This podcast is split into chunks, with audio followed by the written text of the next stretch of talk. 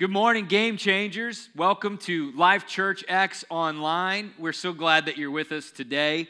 We are in week three of our message series entitled The Holy Spirit Do You Know Him? And I am so excited to be able to share these messages with you that have been on my heart. I feel like uh, the Holy Spirit is so important to me.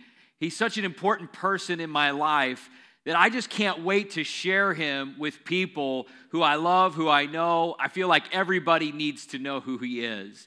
If you get to know me and you spend some time with me, I promise you it won't be long before I start talking to you about my family. I'm so proud of my wife and of my children. I love them, and I, you get around me for just a short amount of time, and I'm going to be bragging on them. I'm going to be sharing stories about them, and it's just going to be coming out of me as a natural excitement and zeal because I'm proud of them and I love them so much. That's how I feel about the Holy Spirit, too. I just can't wait to introduce you to Him. I feel like these series, this messages are not as much teaching on the Holy Spirit. I mean, it is, but for me, it's more about introducing you to Him so that you can know Him better. I know some of you know Him already, but we can all continue to grow deeper and deeper in our intimacy, in our relationship with Him. And so I'm excited to get into our message today. The title of week three is He Comes with Power. He comes with power. Let's begin by reading in the Gospel of Mark, chapter 16, verses 15 through 18. These are the words of Jesus in some of his final moments when he is resurrected before he ascends back to be with the Father in heaven. He says here, Go into all the world and preach the gospel to every creature. He who believes and is baptized will be saved, but he who does not believe will be condemned. And these signs will follow those who believe. In my name, they will cast out demons, they will speak with new tongues, they will take up serpents, and if they drink anything deadly, it will by no means hurt them. They will lay hands on the sick, and they will recover. Let's pray. Father, we just invite you now to have your way in this place today. We permit you, Holy Spirit, to move in every home, in every room, in every life of a yielded heart right now in these moments ahead. It's only with you that amazing things can happen, God. Without you, nothing of transformational value can occur. I ask that you would just speak through me. Use me, God. In Jesus' name, amen. Amen. Well, these words of Jesus here in Mark chapter 16, many of you probably are aware, are what are referred to as the Great Commission. Actually, in the Gospel of Matthew, there's a similar address from Jesus to the disciples. In that particular uh, section, he says, Go and make disciples of all of the nations. And so, what we see here is this strong, compelling, charge, this mission that Jesus imparts to the disciples and to the rest of the church to go and carry forth after he leaves. It's a powerful, powerful mission, one that's continued to echo all through the ages and centuries, and a mission and mandate that's still well and alive right now in the church today. But here's what I want to kind of draw your attention to is that Jesus gives this major charge, this huge mission. But these aren't the final words of Jesus. These aren't the last things that Jesus actually says.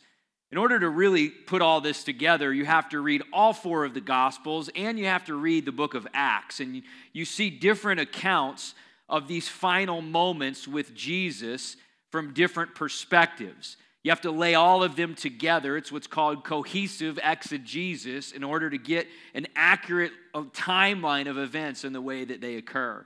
I share that with you because I think what is so important to understand are what the final words of Jesus really are after he gives this strong charge and this strong mission to the church. Let me say this as well before I give you those final words of Jesus that that mission and mandate to go into the world and make disciples, to lay hands on the sick, all these different things are still the mandate and mission of the church today that you and I as members of the church are to be responsible for carrying ourselves as well.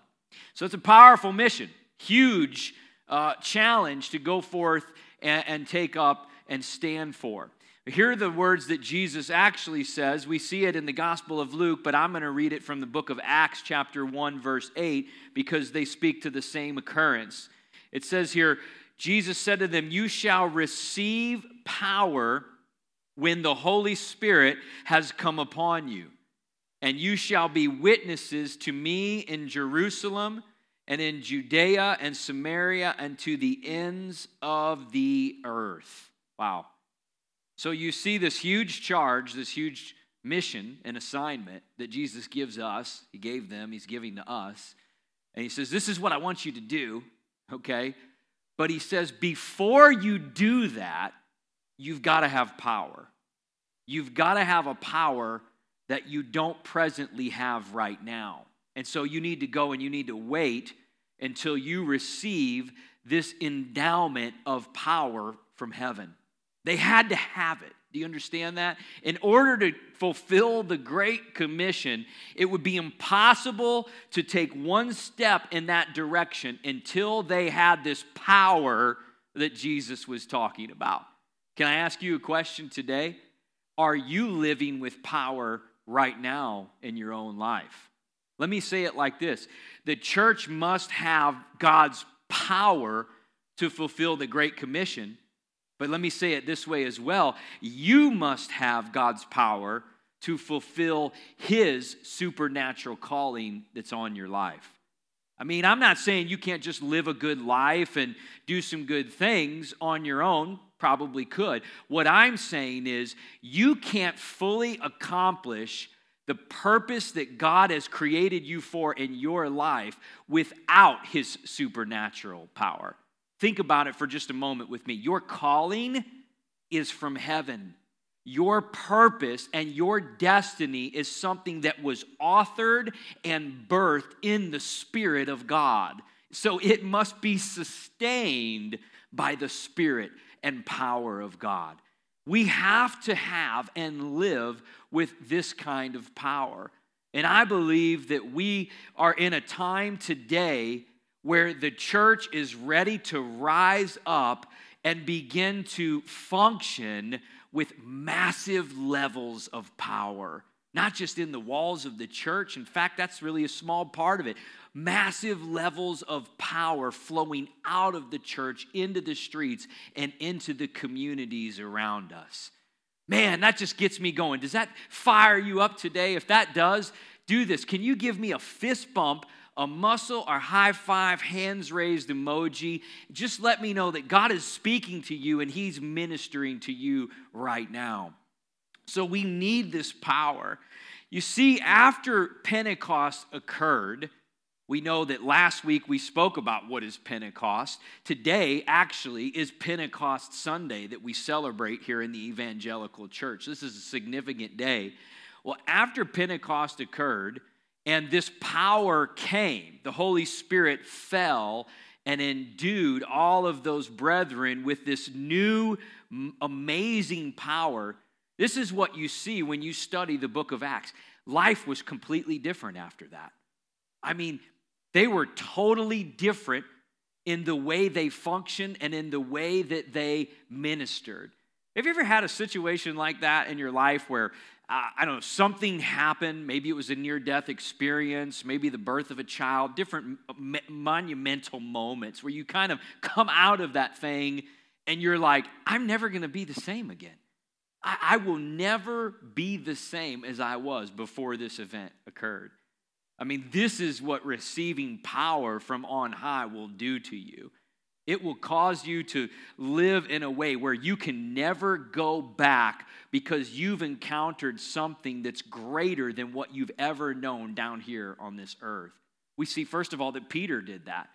We went out, he went out and he laid hands on a lame man. You remember that? He was begging for silver and gold. He said, Silver and gold I don't have, but what I do have I give to you in the name of Jesus. Rise up and walk. And the man was healed in that moment as Peter just began to walk out into the streets. We didn't see things like that happening on just normal levels all the time in the lives of the disciples before this power came.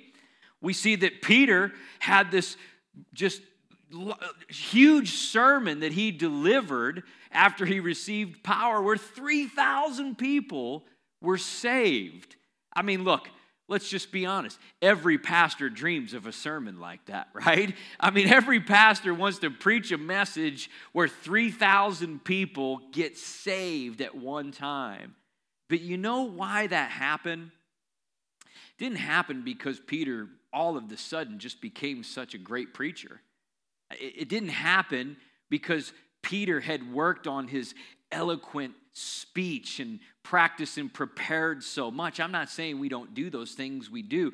It happened because Peter was moving with a brand new power that he had never had. This power that the Holy Spirit, my best friend, that he brings into our lives whenever he comes. We know Paul functioned the same way. The Apostle Paul, he said, I don't come to you in eloquent speech or persuasive words. I come to you in a demonstration of the Spirit and of power, 1 Corinthians. And you know why he said that? He said, because that way your faith won't be in the wisdom of man, but it will be in the power of God.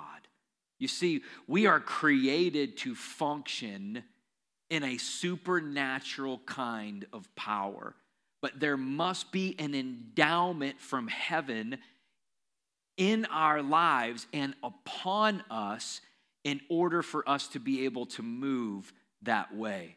You know, Jesus himself even demonstrated walking in this power from the Holy Spirit coming upon him. I don't know if you've ever thought of that or you've ever noticed that in Scripture, but it actually happened at the baptism of Jesus. Let's read here in Luke chapter 3, verses 21 through 22. It says, When all the people were baptized, it came to pass that Jesus also was baptized. And while he prayed, the heaven was open, and the Holy Spirit descended in bodily form like a dove upon him. Remember that phrase, upon him. And a voice came from heaven which said, You are my beloved Son, and in you I am well pleased. Just a few verses later, it says that Jesus went out filled with the Holy Spirit. Matthew's account of the baptism says the Holy Spirit descended like a dove and rested upon him. So here's what happened, okay? Remember, he's Jesus and he could do this any way he wanted to. But he did things very specifically to exemplify for us what the kind of life he was calling us to live needed to look like. And so, in doing so, the Holy Spirit came from heaven and fell upon Jesus at his baptism, and then he himself began to go out and function in a new level of power than he had ever previously functioned in. Study the scriptures and you'll see that. Can I tell you something? I want our ministry at Life Church X and everything that God does through me and through us to look like that to look like a ministry that's functioning in God's power, where no one could ever look around and say, man, that's something that anybody could do, or that's something that some talented individual could achieve. I want everything that happens through the ministry that God does here to be looked at by people and say, only God could do something like that. It's too powerful, it's too significant. That could never originate with man. And I believe if that's really what our heart is, then that's what God's going to give us. I feel like I want every ounce of power that the Holy Spirit can and wants to bring in our ministry and in our lives. You say, well, that sounds pretty basic, But let me tell you something I have found not everybody feels that way. Not everybody thinks like that when it comes to the Holy Spirit. In fact, there's a lot of people who want just enough of Him to keep things comfortable and convenient. Let's face it, when power comes, things get disrupted, right? In our lives and in the situation all around us. We just have to accept that's part of this flow of power. But there's people who say, I just want enough of him to kind of feel comfortable. I just want it nice, neat, and pretty. But I don't want so much of him that he comes in and just turns the place upside down. That Holy Spirit guy, he's crazy, and we've got to kind of keep him tame and under control. It's like crazy Uncle Larry, right? When you're at a party and you say, okay, Uncle Larry, uh, can you just sort of keep things under control? Maybe stay in the back room. And, you know, I know I'm related to you. People know I'm related to you, but I, I just don't want things to get out of hand. And when everybody leaves, then you could come out and kind of be you when it's just us. Some people think like that with the Holy Spirit. Here's what the Bible also tells us the Holy Spirit can be grieved and the Holy Spirit can be quenched. We have to want Him and want everything that He has to bring and has to offer by way of power in our lives in order to see everything that He wants to do come to pass. And I hope that your hunger and appetite for this kind of power and relationship with God is growing and intensifying on every single season as you move forward in your life. I really do. Here's another thought is the Holy Spirit has been moving in the earth as the active agent of God here on earth since the beginning.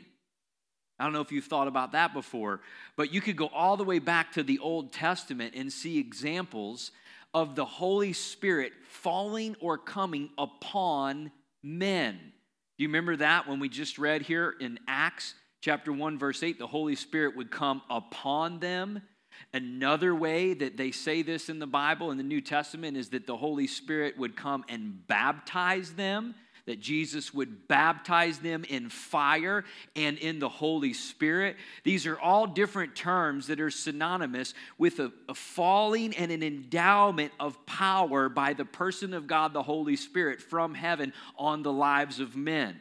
It functioned a little differently in the Old Testament because God would give the Holy Spirit in specific cases and specific situations. In the New Testament, the Bible says, if your fathers who are earthly know how to give you good gifts, how would your Father in heaven not give you the gift of the Holy Spirit as long as you ask Him? This power is available to every one of us who call ourselves sons and daughters of Christ.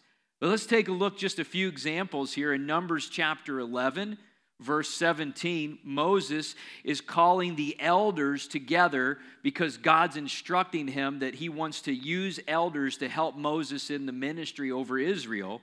And this is what God says to Moses once you've gathered the 70 elders. He says, I will come down and I will talk with you there. I will take of the spirit that is upon you. You see that? Spirit was upon Moses.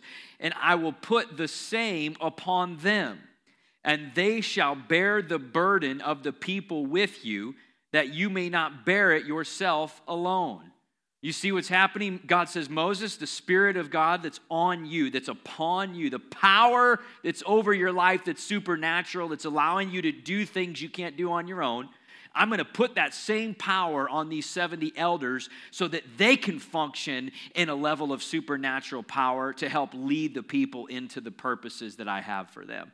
You, you could see it so clearly that in order for us to function in God's calling on our life, we must have power upon us. We must be baptized, immersed in God's Holy Spirit and in fire to be able to function in this kind of power. 1 Samuel 16 13, it says that Samuel took the horn of oil and anointed him. This is David when he was anointed king in the midst of his brothers and the Spirit of the Lord came upon David from that day forward. Wow, this is powerful. The Spirit of the Lord is coming upon sons and daughters, and they are receiving power that is now flowing from heaven and through their lives where they're function, functioning in a capacity like never before. Do you remember that John the Baptist said, I baptize in water, but there's one who's coming after me, whose sandals I am not fit to carry. He will baptize you with the Holy Spirit and with fire. Let's go back to Acts chapter 1, verses 4 and 5, so we can see here that the baptism of fire or baptism of the Holy Spirit is the same situation where they are endued with power from on high. It means the same thing, they're just different terms to describe the same kind of event. Acts chapter 1, verses 4 and 5, it says, Being assembled together with them, Jesus commanded them not to depart from Jerusalem, but to wait for the promise of the Father, which he said, You have heard from me. For John truly baptized with water but you shall be baptized with the Holy Spirit not many days from now.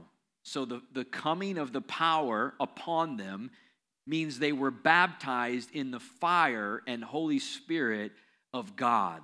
Peter even said in the book of Acts when he had prayed and the Holy Spirit fell upon a bunch of people that he was speaking to, he said, When that happened, I remembered what Jesus said when he said, I would baptize them with fire. So he said, This is what he had talked about. So it began at Pentecost, but it just continued to happen again and again and again, and it built again and again and again, and it's still building today because God wants to release His power upon us so that we can function in a way where we can fulfill His mission for our lives and for His church while we're here on this earth. Why would we not want that kind of power? If we know it's available, we know we need it, and we know it brings a new level of intimacy and closeness with the Holy Spirit than we've had before. I'm going to kind of wrap it down with this. As you go through the book of Acts, you see in several situations where Peter or some of the apostles would go into a region or into an area. Let's take Acts chapter 8, for example. They went into an area where there were some of the disciples. It says that they had heard the word and received the word, meaning the gospel. So they believed and had faith in Jesus and it says they were baptized in water. But when they came, Peter and John came, they had not yet had the Holy Spirit fall upon them.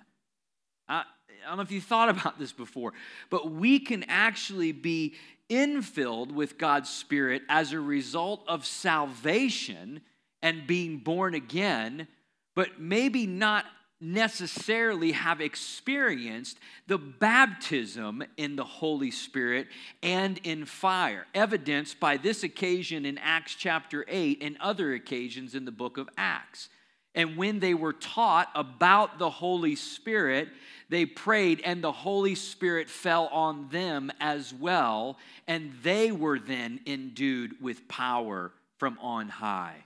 Isn't that interesting? We can be saved and born again, but possibly not have come into this experience where we've received the baptism by fire or the baptism of the Holy Spirit in our lives. But God very much wants to bring that and very much wants to give that and release that kind of power over each and every one of us. And here's what I want to say as I close today I am not ashamed of the Holy Spirit. I'm not a bit embarrassed that I know him so well. In fact, I'm proud of him and I want to shout it from the rooftops. I'm proud of my wife and my children and my family. If you're going to get to know me, you're going to get to know them and you're going to find out just how great they are. I feel the same way about the Holy Spirit.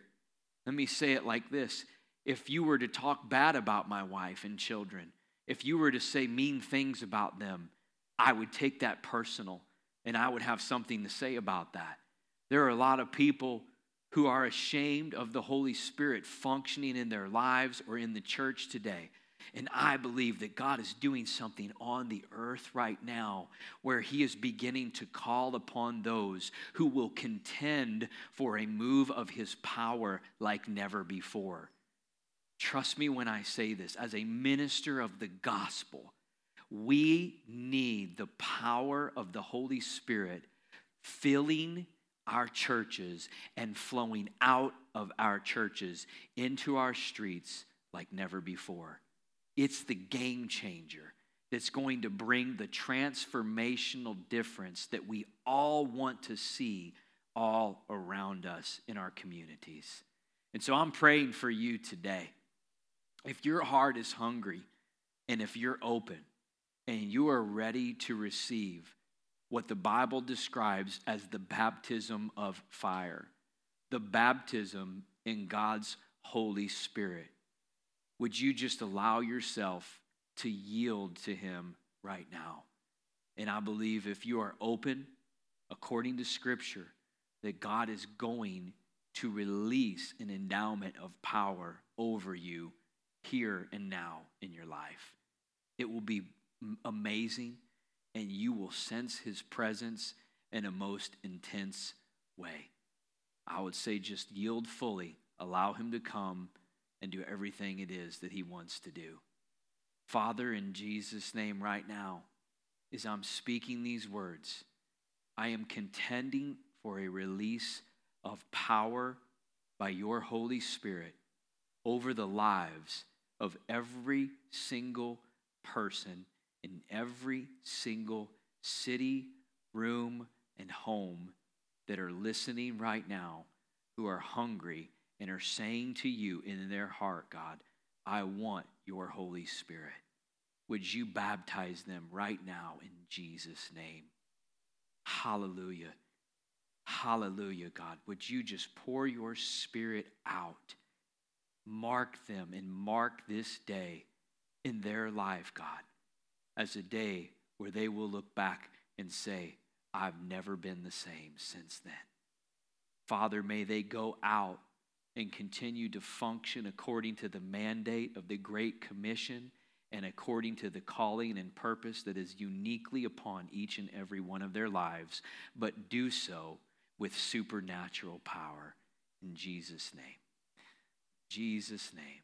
Well, God bless you. I hope that this message has encouraged you today. We would love to hear from you and help you to take next steps in deepening your relationship with the Holy Spirit and this journey of faith that you're on. We'd love to help you to discover God's purpose and destiny on your life and help you to be able to function in the fullness of that. In just a moment, you're going to hear how you can reach out to us and connect so that we can come alongside of you and do that. It's been great being with you today as we close. Would you do me a favor? Just let us know where you're watching and where you're listening from. We love seeing all the cities, all the locations, all the states who are tuning in with us every single week. God bless you and have a wonderful day.